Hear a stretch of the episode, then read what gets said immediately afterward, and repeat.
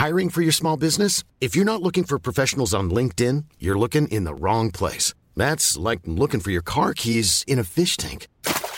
LinkedIn helps you hire professionals you can't find anywhere else, even those who aren't actively searching for a new job but might be open to the perfect role. In a given month, over 70% of LinkedIn users don't even visit other leading job sites. So start looking in the right place. With LinkedIn, you can hire professionals like a professional. Post your free job on linkedin.com slash people today.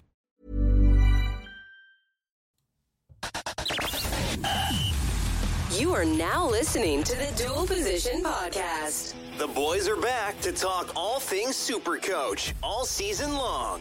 Please welcome your hosts, Whisperer and Brew. Third time is the charm. As the YouTube viewers can see, we have a new layout. Um, still tinkering with this one for the start of the season, but it was the night before Christmas brew. Teamless Tuesday at time of recording is only 23 and a half hours away. Uh, mate, it's going to be absolute carnage between four o'clock and seven when the first show we're doing tomorrow is going live. Um, for anyone watching on YouTube, awesome. Hello. 7 p.m. Tuesday night will be the very first episode of the live stream. Uh, for all the audio listeners, it should be available 5 a.m. Wednesday morning. So don't stress if you miss it. Mate, how are we? Yeah, I'm really good, mate. I'm I'm super excited. We're we're that close. There's a there's a buzz in the air. You know, everyone I know is starting to get the the tingles and starting to say, "Oof, you know, TLT, it, it's here. It's almost here. I've got to get my side done." And yeah, I've made a few changes again, as always, flip flop and turncoat styles. That's So, us. Good time. Mate, we're here to talk uh, about the Cheapies, probably the most popular podcast, and there's only one better fitting intro for this one, I feel. Here comes the money. Here we go. Money talk.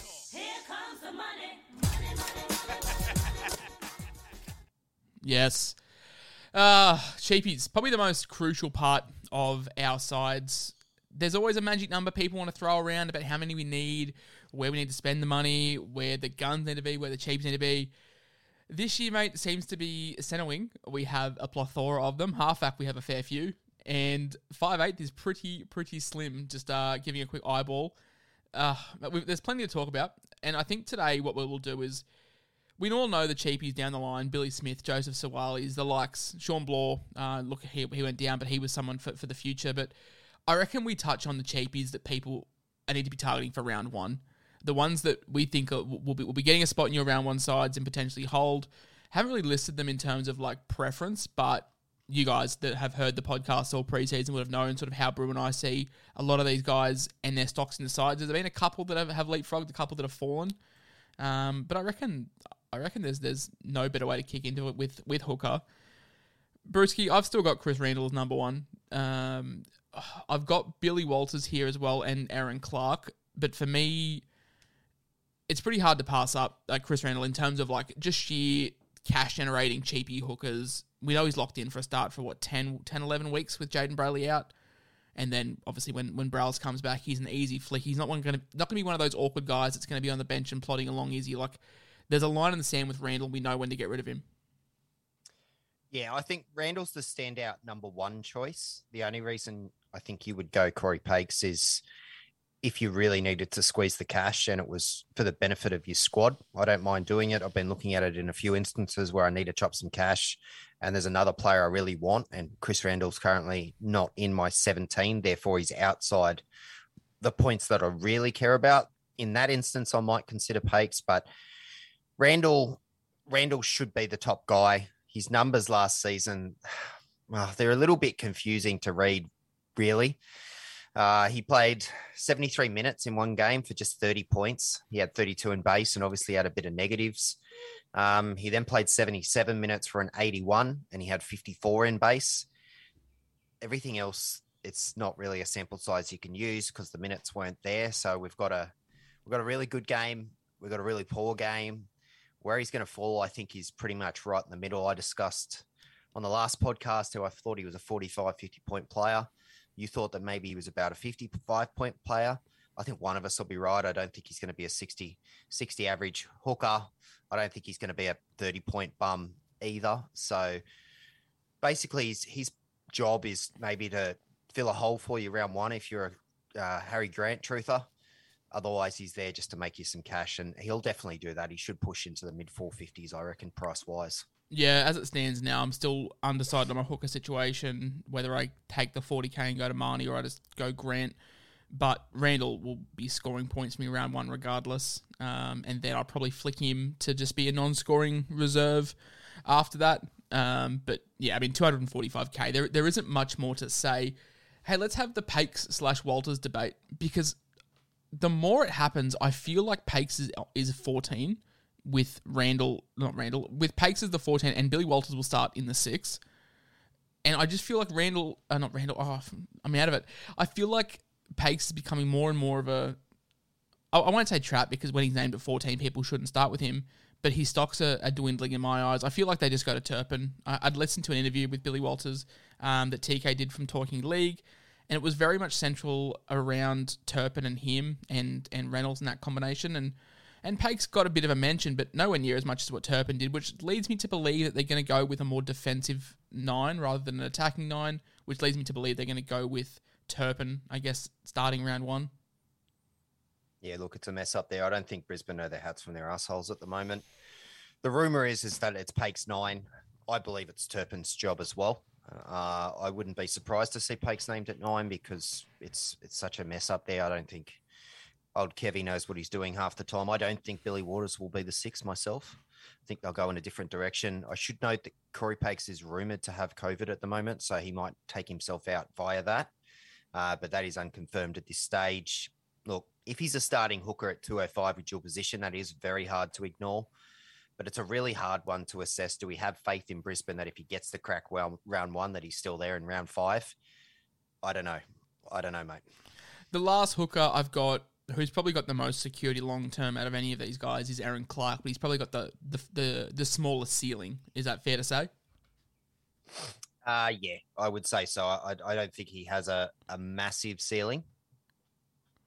Yeah. Uh, he's probably locked in longest term uh, for the starting role. I mean, Justin Holbrook came out and backed him in December, so that says a lot about, I guess, you as a person, if your coaches is giving you the jersey so far into, like, so far out of the season. Um, so Clark is there. He's 300k. He's the most expensive out of the lot. Probably won't go off for your 75, 80 points, which someone like a Randall could do if he gets an attacking stat with the tackles that he makes, Minute. or or Paix with the with the attacking upside that he has. Um, but I guess if you're if you're safer, then it's hard to hard to talk you out of Clark if he gets 55 minutes a game. Well, that's the question, isn't it? Because you've got Will Smith. He's going to be on the bench. I'm pretty certain of that. Yeah, so it's him, just him whether ten. does, he play 60 minutes or does he play 55 minutes? And is the 65k, I think it is 60k roughly, extra that you're paying on top of Randall? Is it really worth it? I think Randall's probably a safer option. So just bank the 60k. That's kind of my opinion on this matter. for the for the 60k the points difference won't be too too different and then yeah i think the the issue Holbrook will have is is it, is it Tanah Boyd or is it Will Smith both of them will cover through the middle you would expect i don't think Clark plays 80 minutes regardless of who the 14 is so he is he is the safest starting option long term but yeah it's still it's still very hard to pass up Randall and, and the ownership number suggests that i think he is the highest owned hooker and the highest owned And hooker six- for a reason 60k does go a long way. You think about it. That's the difference between having Luciano Leilua or having Brandon Smith or Cam Murray. Wh- And there's levels there. So 60k doesn't sound like a lot, but it can go a long way. Front row forward. Front row forward early in the preseason shaped up to be a pretty difficult position to try and work out. A couple of guys that have no, I'm not too sure whether they've boosted in their coaches' eyes or if it's just sort of Twitter stocks or whatever. But I've got four guys here with the potential of the fifth. Um, we'll, we'll quickly touch over Tepai Moeroa. You and I both said in the podcast a couple of days ago, we put the red line through him straight away. Not getting enough minutes in the trials to really warrant anything. Didn't push for a start in the reserve grade side. Didn't push for a bench spot in the first grade side. So it's really hard to see Tepai Moeroa being a viable option. Still owned by like 40% of teams, which you would expect to drop down tomorrow afternoon. But just wanted to note there. Mate, I've put Jamayne Jamayne Brown. I think everyone knows I am the leading ticket holder on the, the JTB hype train.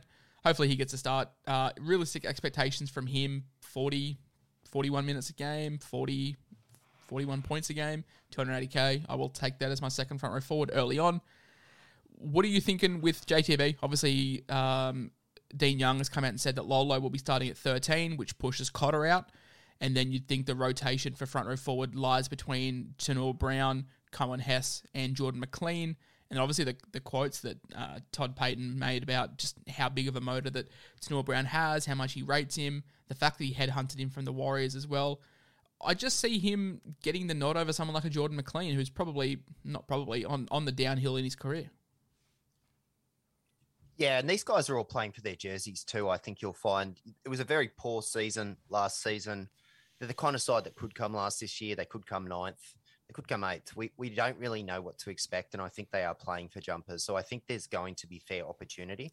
And like you said, some players I think are on the downward slide. I think their careers are starting to dwindle off. I think Coen Hess is probably another one. I know he's not that old, but you know I feel like Best he is on best the way footy down. behind him. Yeah. Um, so I don't mind it. And I do tend to agree. I do feel like he's not going to get 20 minutes off the bench. There obviously is that risk. He could get named in the 15 and, and, and come on and play 20, 25, and you've got him in your starting front row position, and bang, he, he hurts you bad. There is a risk there. And I know when I've had sides that have JTB as the second front row forward, I've certainly trolled it whilst having Bullemor beside him as a safety net that people have come back and said that, you know, you why are you giving away points? Well, if you're saving money there, you're using money elsewhere. And if you've got a stronger center, instead of saying center roulette, you might have a safe kind of centers and you're playing roulette in the forwards. Yeah. At least forwards have a more of a solid base, even in small minutes. That said, I still think myself that he is probably going to get somewhere between 35 and 45 minutes. And I think that will increase as the season goes on. But to start the season, they're the areas that I see him at.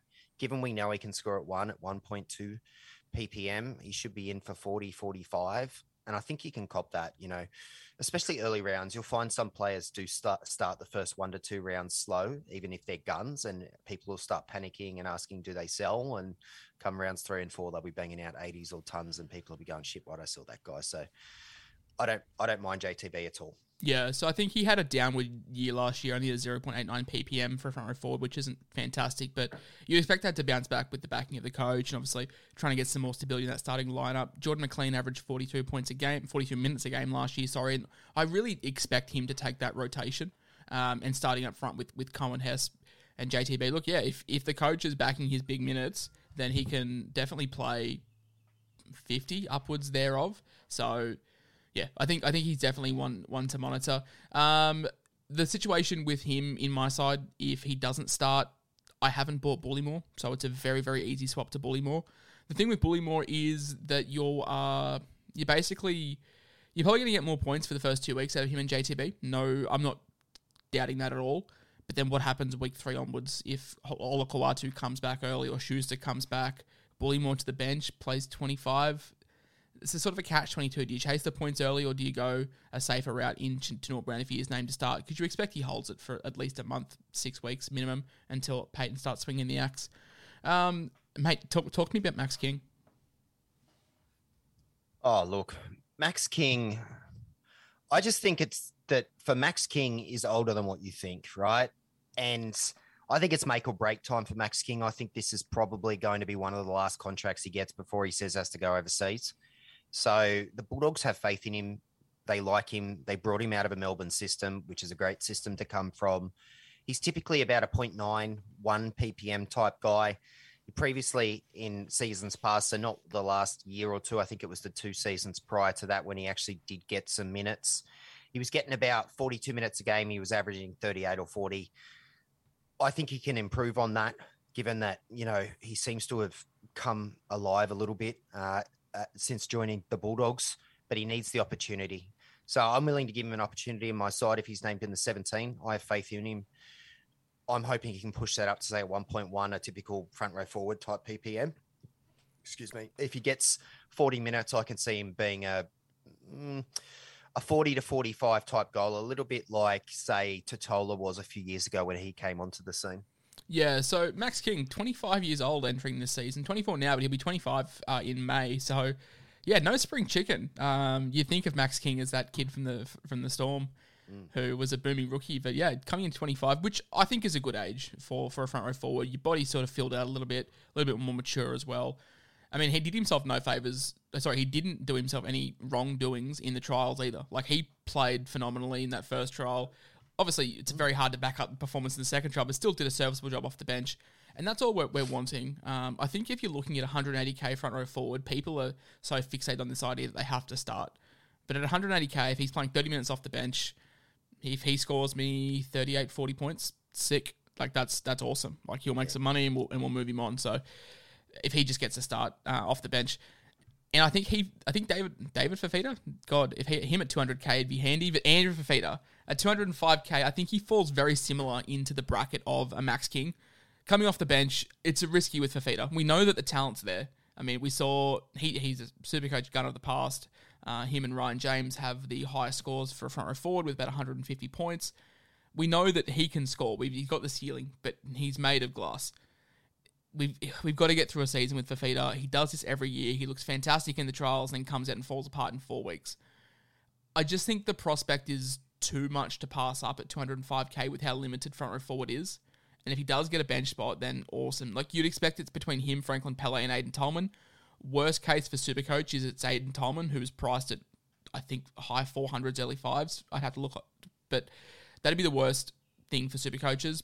But hopefully for Feeder, his status at the club, uh, the experience he can bring, and, and just what he brings to a side is enough to get him over the line for us.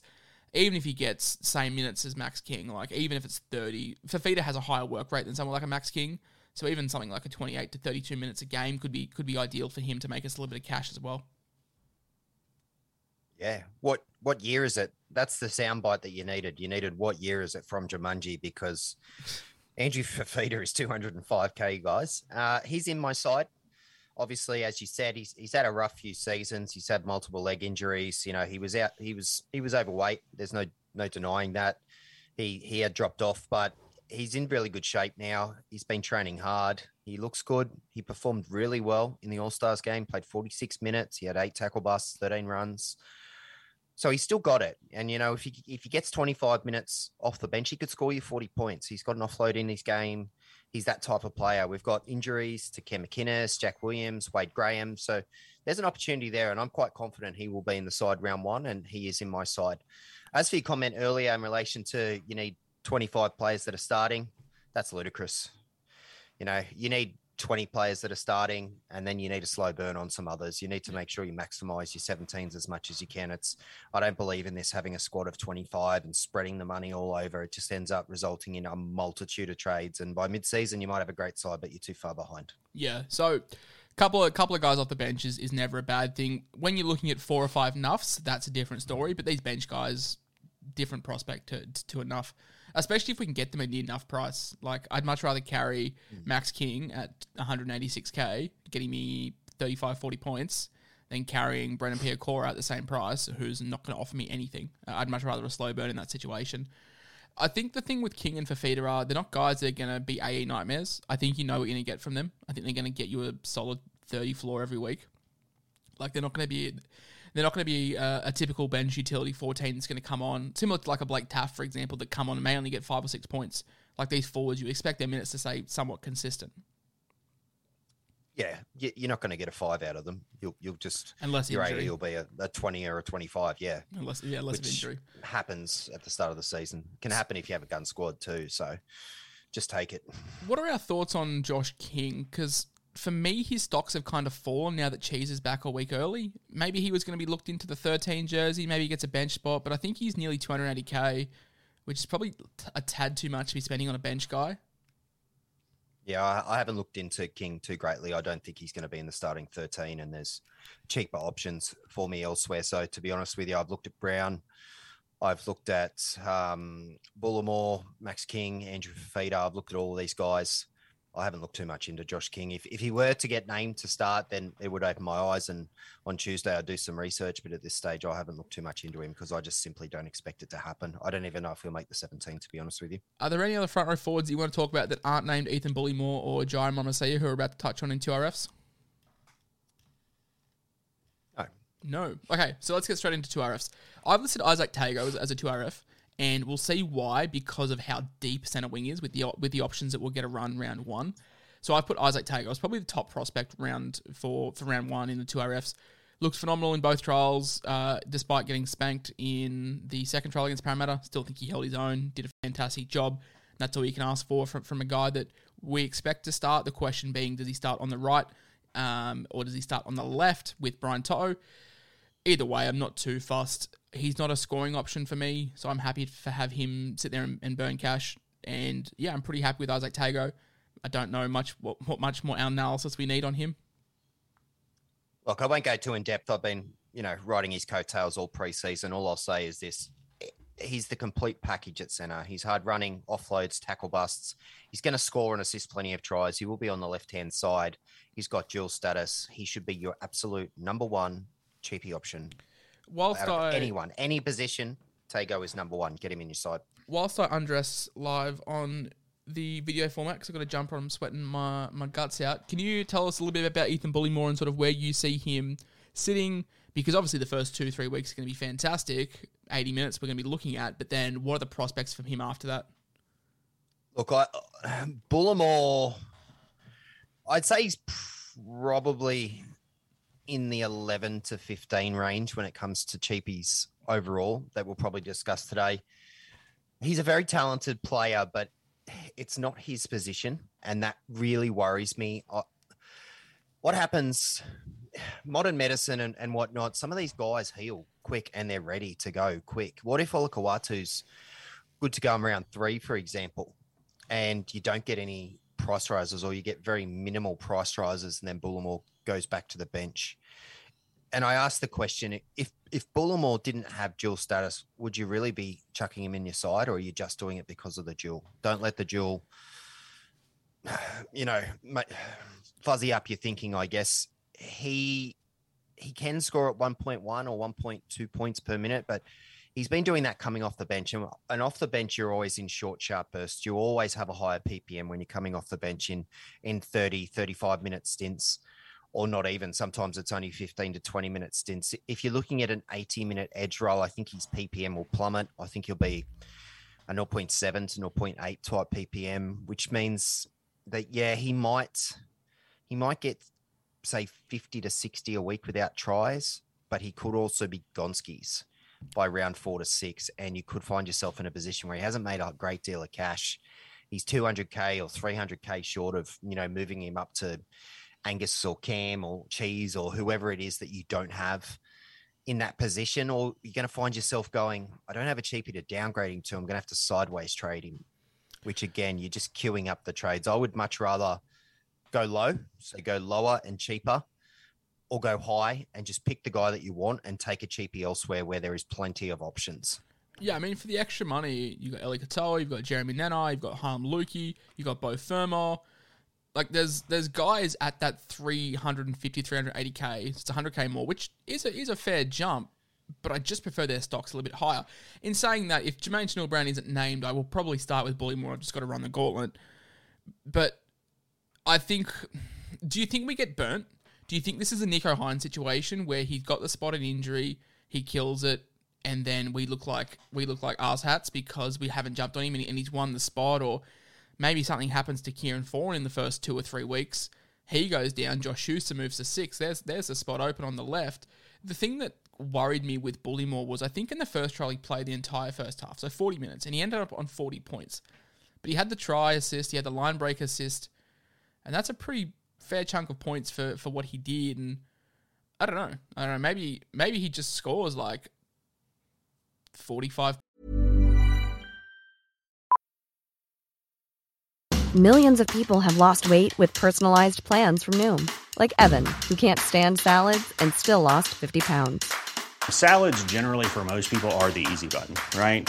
For me, that wasn't an option. I never really was a salad guy. That's just not who I am. But Noom worked for me. Get your personalized plan today at Noom.com. Real Noom user compensated to provide their story. In four weeks, the typical Noom user can expect to lose one to two pounds per week. Individual results may vary. Points in 80 minutes. Who's to say he even gets the jersey? We think he will, but Yeah, Andrew Davey could get it. Lawton, Davey, um, so there's there's, there's and no options. one's no one's talking about Davey. Davey's a better prospect than Bullemor. If Davey was named on the edge, I'd jump straight on him. Yeah, But- no, 100%. I think Bullemor's going to be a disappointment, and he's he's not Nicho Hynes unless he's David Fifita. He's not going to burn anyone, in my opinion. Yeah, he hasn't You shown might- enough. He the- might make hundred k, and people will be like, "Yeah, you know, he's nearly four hundred k. Okay, cool, but how much did that trade cost you?" if he was locked in, if he was locked in for eight weeks, we don't have this conversation. But No, he, he didn't We show he- enough attacking flair to warrant the punt on he like.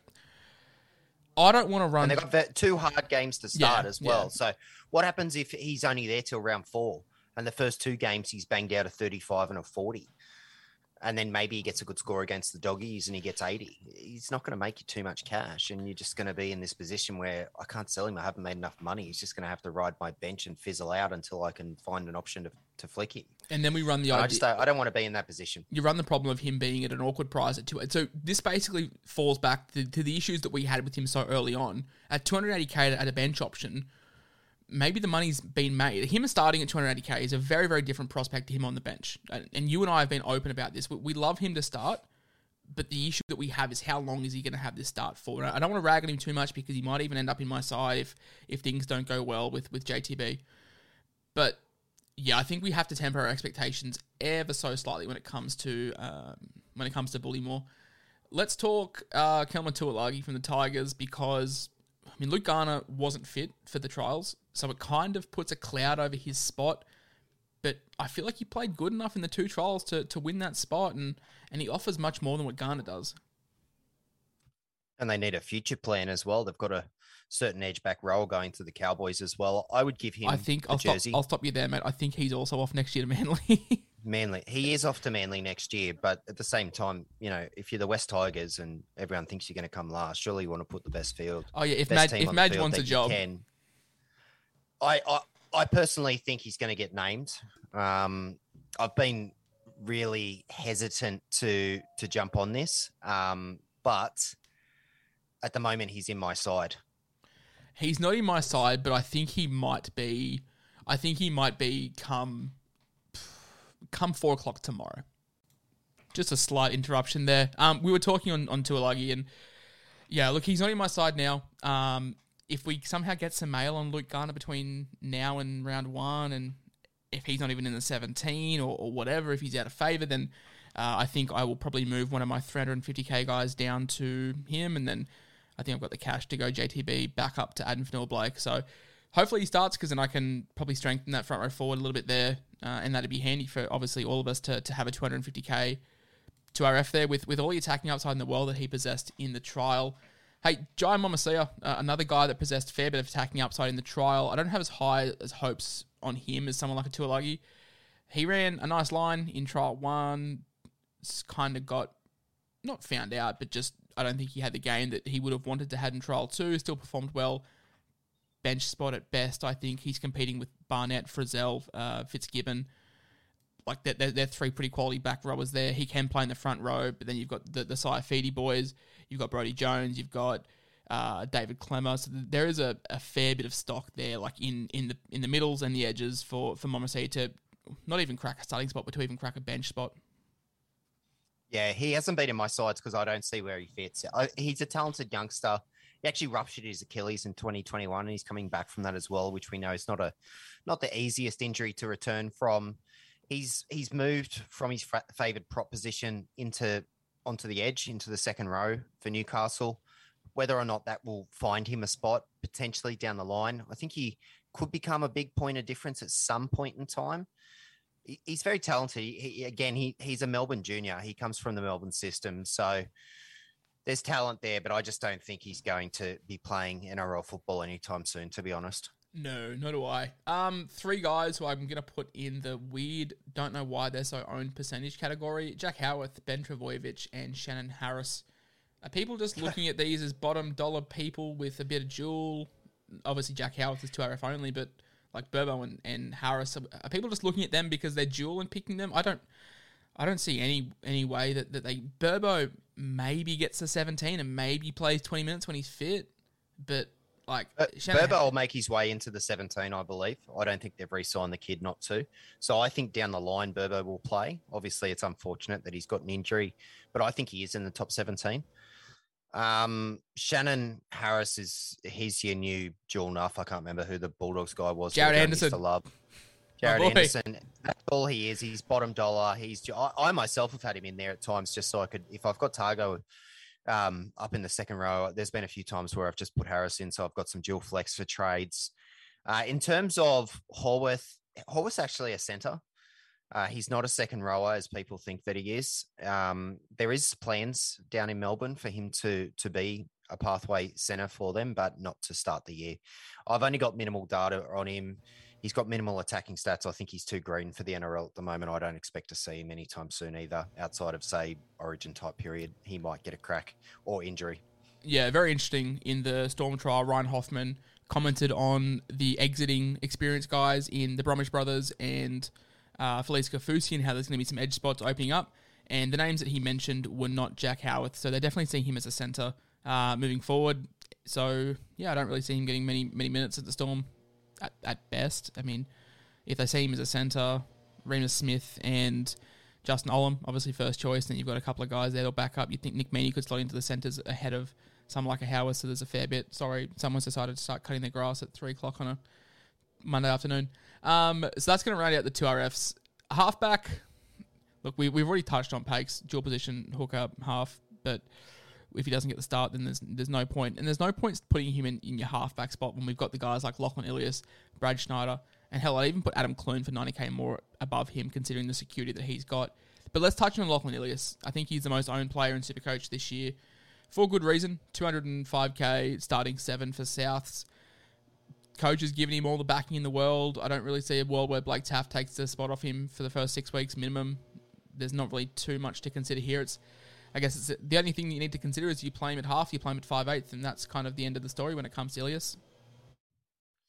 Yeah, Ilias. Uh, I've got Ilias as I think Tago number one. I think I've got Ilias as the number two GP option. You pretty much have to have to have him going through his numbers uh, before he played NRL. So from the New South Wales Cup, think he played seven games uh, in his last season. He had four try assists, four line break assists, one try, nine goals, 64% conversion rate. So there's a fair chance Ilias might actually kick goals uh, whilst Latrell is out. I think he's going to be kind of a a solid mid ranger. So there's definitely money on there. He's going to have some good games. He'll probably have, you know, quite a few, say 35 to 40 type games, but there's definitely cash to be made there. Yeah, I think he peaks at 430, 440 at, at, his best, and, and I, can, I guess we can move on from there.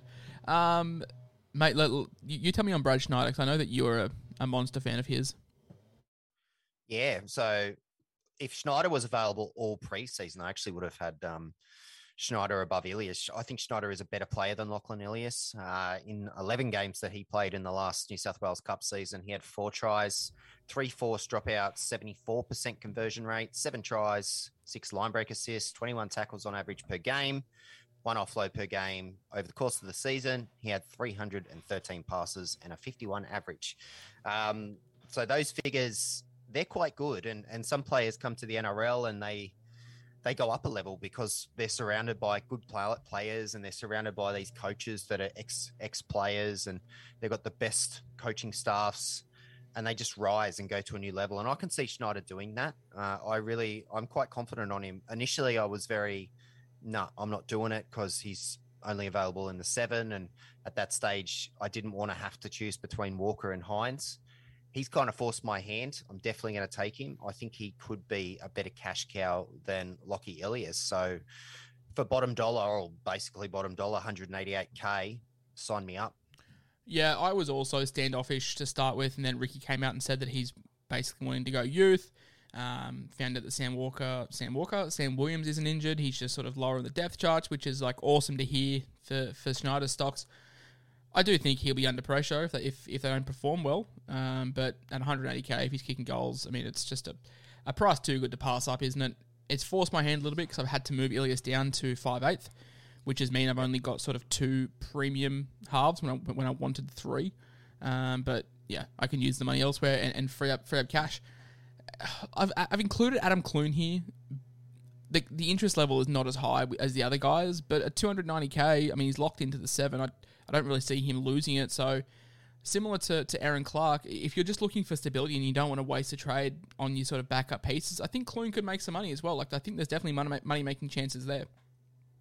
Oh, absolutely. I think, you know, you're giving up a 180k head start cash wise if you take him over Schneider or Ilias. But I think of the three, Clune's probably more likely to have the job for the season than the other two that we mentioned. Obviously, Schneider, we know, is filling in for Fogarty. Ilias is being told that he's the man to take over at the seven, but we all know that results, it's a results driven game. And, and, you know, if they're two and eight to start the season, people are going to start saying we need to drop Ilias, we need to give Taaffe an opportunity, we need to give this person an opportunity. So I, I like the Clune decision. If you're a, a safer player and you're a little bit worried about these guys falling out and maybe not being available come origin period or or maybe not making the cash that you wanted them to, I think Clune is a very safe option. He's not for me. I will take every dollar that I can get when it comes to cows so I can maximize on how many guns I can carry, but I don't hate the option at all. Yeah, you and I are more risk takers, but you can definitely see a world. Like if someone shows me their side with Clune, uh, I'm not going to talk down on it because you can see the logic behind it. He'll be there all year. You won't need to waste a trade. So I, understand it. Five eighth, I probably should have moved Ilias down here because apart from Talatau Amone, there is sweet FA to talk about. I mean, Billy Walters, maybe, but apart from that, like there is, there is nothing at five eighth. Yeah, the only person I had, well, I, I am playing Ilias at five eighth, so Yeah, I've included him as as five eighth on my list. But yeah, the only options I think that there are are a Monet and I think I had Taaffe in the seven, but Taaffe's not really an option. I think he's going to play fourteen and be a little bit of a trap. But uh, Monet's he's certainly capable, to be honest with you. You know, if we focus on, say, the final three games of last season, and he did play 80 minutes in these games in the half, he had scores of 42, 41, and 76, and an average of 25 base per game. They're not bad figures for, for 284K. You know, if if you plug that into your centers and you know that their floor is going to be about 40, let's say, maybe it might be a little bit low. That's not too bad. It's not like Jason Saab and Charlie Staines last season where you were getting an eight, sometimes not even an eight. And it just really, well, first of all, it really pisses you off, but then it really ruins your round, kind of, and you just can't wait to get rid of him. I don't think Amone is going to do that. I also think he has the attacking upside. He's shown a lot of potential. He's got a handy dual. I quite like him. I've got, I've, I've got him in my top 10 cheapies Yeah. for this season. Yeah, as, as do I. I don't think he's going to go on runs similar to someone like a Sam Walker in the halves last year. I think he'll be safer. Um, he has a nice attacking game. He's friendly. Looked to be energetic in the tri- in the trials. So that's all you can ask for. If you're running a gun five eighth, there's no need to really put the reserve on him. And yeah, at centre wing, there's there's worse options to be to be putting him in.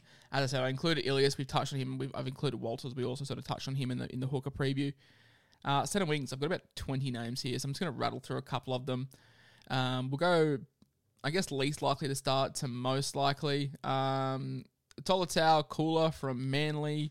Looked good in the trials. Feel like he's similar to Saab. He's going to be very reliant on attacking stats. Uh, from the Warriors. If he jabs a starting spot, he is bottom dollar, so that'd be fantastic. What is the long term future of him looking like? I guess super coach wise, does he have the position sewn up? We'd have to look probably a guy that I'm happy to wait on for the first two weeks, see how he goes, and then I can always downgrade one of my one of my center wings who inevitably won't pan, pan out in, round three to him before the price rise. Uh, a couple of other guys: Oliver Gildart, James Roberts. Sorry, James Roberts. Robert. James Roberts from the Tigers. Yes, um, we've touched on both those Tigers centers in the trials and in the Tigers previews. They'll both start. Yeah, cool. One that I wanted to to mention to you though, Robert Jennings. Now we know what he did at Souths. Fantastic. All reports are that he's training on the wing. Over Staines, who's, who's sort of filling in at fullback, 220k. I mean, if he starts, sign me up, surely. Yeah, look, we were talking about this on Twitter this morning actually because I hadn't heard too much about Rob Jennings. I had purely heard that Charlie Staines was getting that wing spot, and I had come to terms with that. So when I heard that, you know, apparently it was Rob Jennings' wing, I think Wacko's saying that it's Rob. Fox Sports is saying that it's Charlie Staines, and we're just pretty much going to have to wait until tomorrow at four o'clock. I'd be trusting Wacko out. over Fox Sports just, just quietly. If if uh, yeah, shout out to Fox Sports.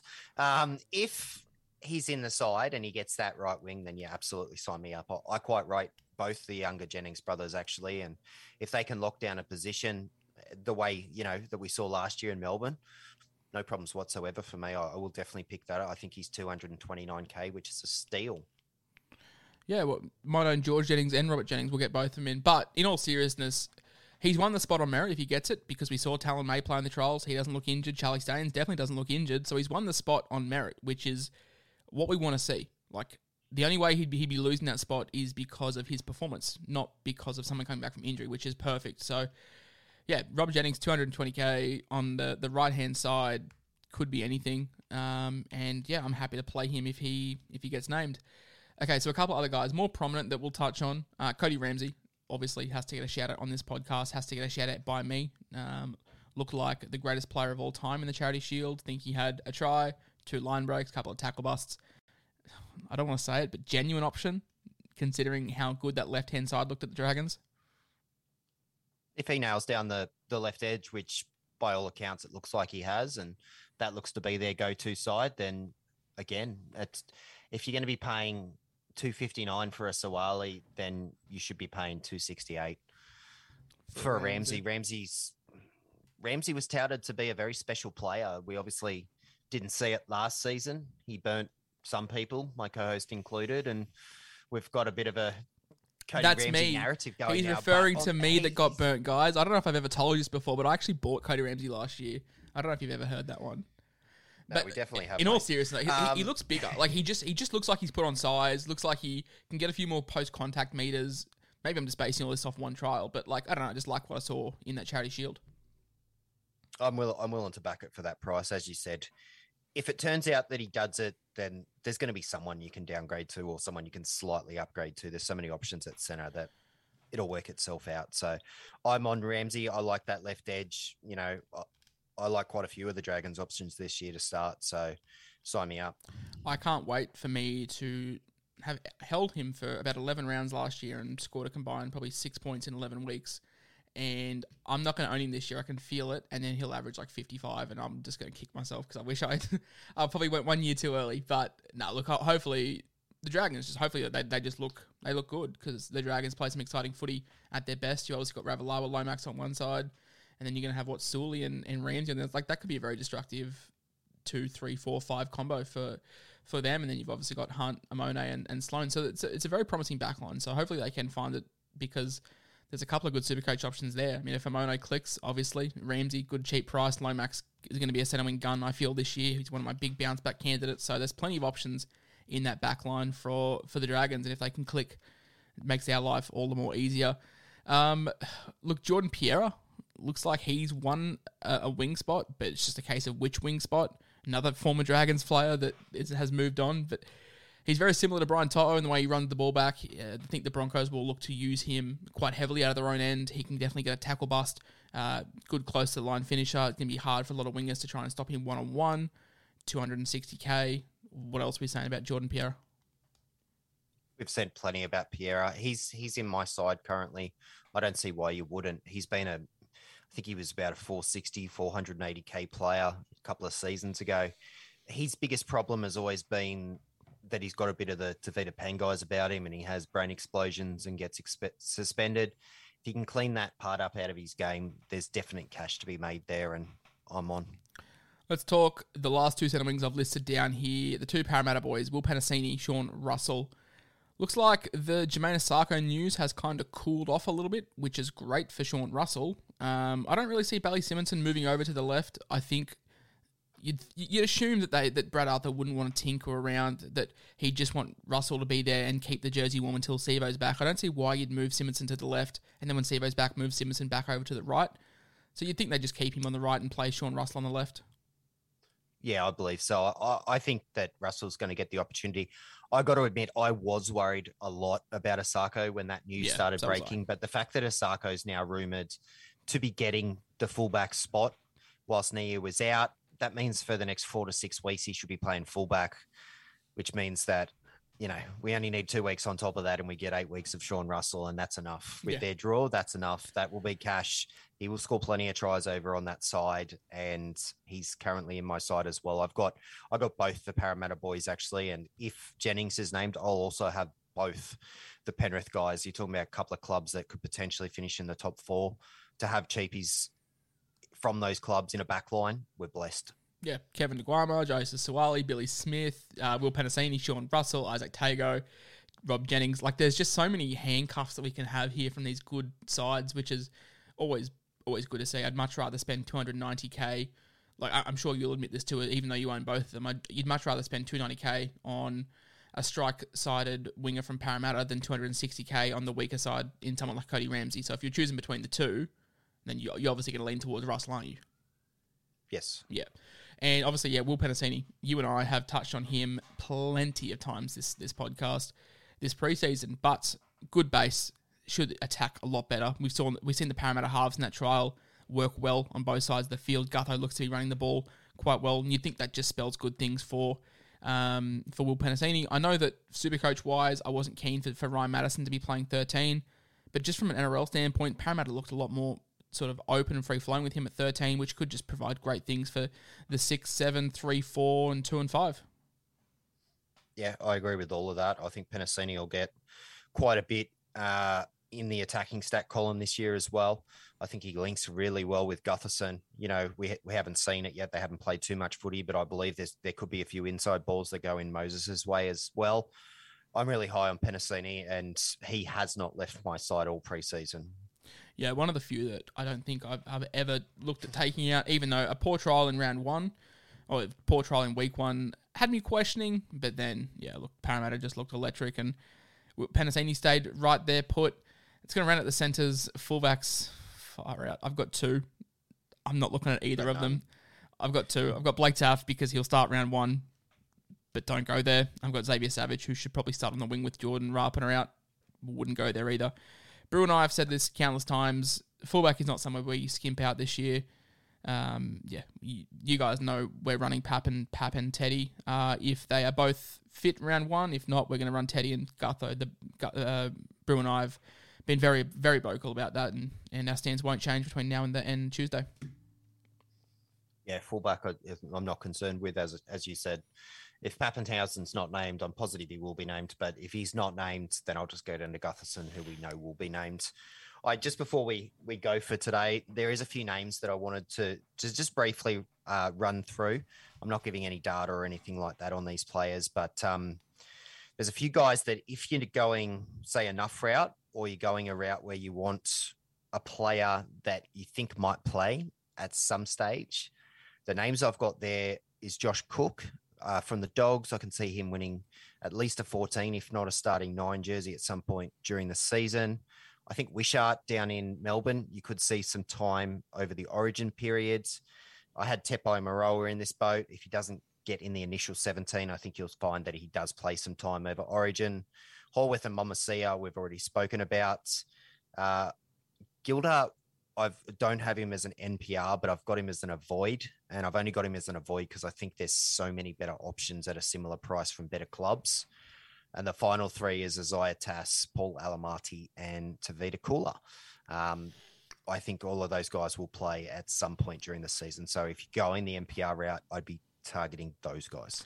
Also, just before we go, I don't actually think we've promoted the Dual Position Podcast League on the podcast yet. I'll make a I'll make a post on it tonight to get some more eyes on it. But for any of you guys that want to join the podcast exclusive league, the league code, get your pens ready, is six one nine. Shout out to Rey Mysterio, six one nine four nine seven. So make sure you join that one. Um, Brew and I will be there, and if you beat us, then we will give you a very solid pat on the back but yeah, that's sort of just podcast listeners exclusive. So get in there, um, try and, and take us on, um, whatever the the other guys say. But yeah, we'll be there. Um, I'm sure everyone who's listening to this will will get in there. Hopefully, we, we can get the numbers up on that one, and uh, and we'll we'll go from there, mate.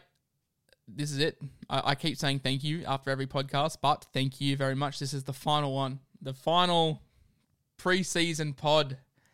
7 p.m. Tuesday, the 8th of March, will be the very first episode of the regular season plenty of segments. Um, tomorrow might be a little bit not slim on content because we don't really have a lot to break down. But Brew and I will be revealing our final teams. We'll also be doing our best captains for the week. I'll also be doing the big talking points from Teamless Tuesday that just happened, and then moving forward as well. We'll obviously be talking about Brew and I's trades moving forward, sort of week in, week out. We'll also be doing our high stake hot takes.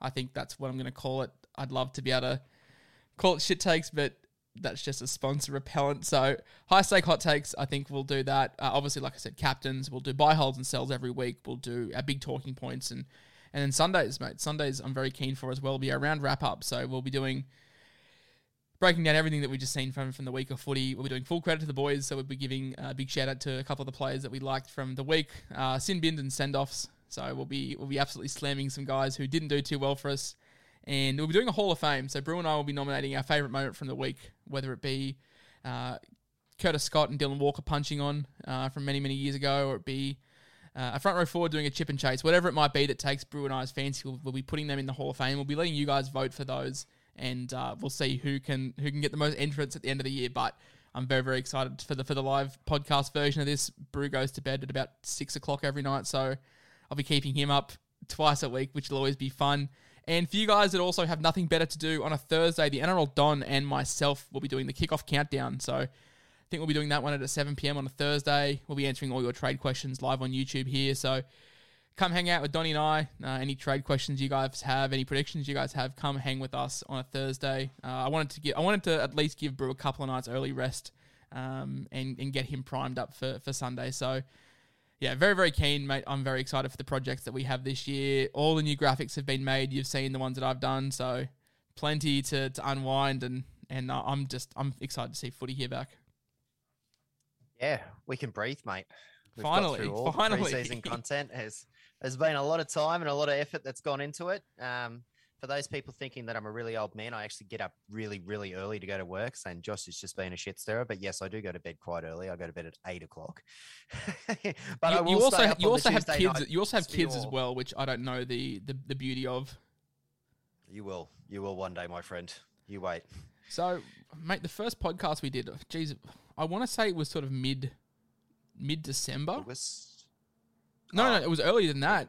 The first podcast we did, the, t- the, the 10th of November. So we have been going for what, five months now? November, December, January, February. Five months now in terms of uh, preseason stuff. And uh, we've got another six months of it to come. Yep. Very, very ex- we are we are a 24/7 365 podcast apparently. Very excited. All right, guys. Uh, thank you for listening to Brew and I Waffle. Hopefully, the cheapies can get you more funds to free up to go buy your big guns, your Harry Grants, your Reed Mahoneys, your your Payne Haas's, your Crichtons. You know the likes, the Fifitas of the world. You're gonna need to get those guys, but you're also gonna need to to find the money to be able to afford them. So the cheapies under 300k, Brew and I have, have given our favourites. There's a plethora of guys, mate. If we had another day, I'm sure we would have done a podcast 300k to 450 because there's just as many as those this year. But I think that's that's a bet that's a better room for for more pod categories. I think, but yeah, the the cheapies they're the staples of your side. Oh, Is it fair to say they're they're more important than the guns? Well, yeah, in some it- like picking the right guns is important, but picking the right cheapies is where you make all your cash. That's going to be the difference between, you know, someone being able to afford Nathan Cleary down the line and and not affording him or Turbo, for example. You get this right, and you get the points out of your whoever you're choosing in the half. So I'm going Walker, I'm going Teddy, I'm going Papenhuyzen. If they all fire and my cheapies fire, bang, I'll have a I'll have a great side in no time because I'll be able to afford Turbo and Cleary. So you just got to get it right. For the very, very last time this preseason, I have been the SC Whisperer. I have been joined by BrewSC22. You have been listening to the Dual Position podcast. We will see you on the other side after Teamless Tuesday, guys. Good luck. Have fun. Be safe. And remember, it's always just a game. Uh, I think a lot of us get swept up in having this rank as like a currency, uh, as like a as a token of how good we are as a person. Supercoach is just a game. Uh, at the end of the day, it's a game for us to escape realities, and um, I see a lot of people take it take it to heart. So it is nice to finish well. Um, I've had poor seasons. Bruce had poor seasons. We both had good seasons. But at, at the end of the day, it's just a game. And and whether I finish first this year or I finish 100,000th, we'll be back here next year. We'll be doing it all again. So I very much thank you guys for your time. Brew, I'll let you sign us off. A great game. Merry TL team us all. Merry TL team us, guys. Have a good one. Bye. Planning for your next trip? Elevate your travel style with Quince. Quince has all the jet setting essentials you'll want for your next getaway, like European linen, premium luggage options, buttery soft Italian leather bags, and so much more. And is all priced at 50 to 80% less than similar brands. Plus, Quince only works with factories that use safe and ethical manufacturing practices. Pack your bags with high-quality essentials you'll be wearing for vacations to come with Quince. Go to quince.com slash pack for free shipping and 365-day returns.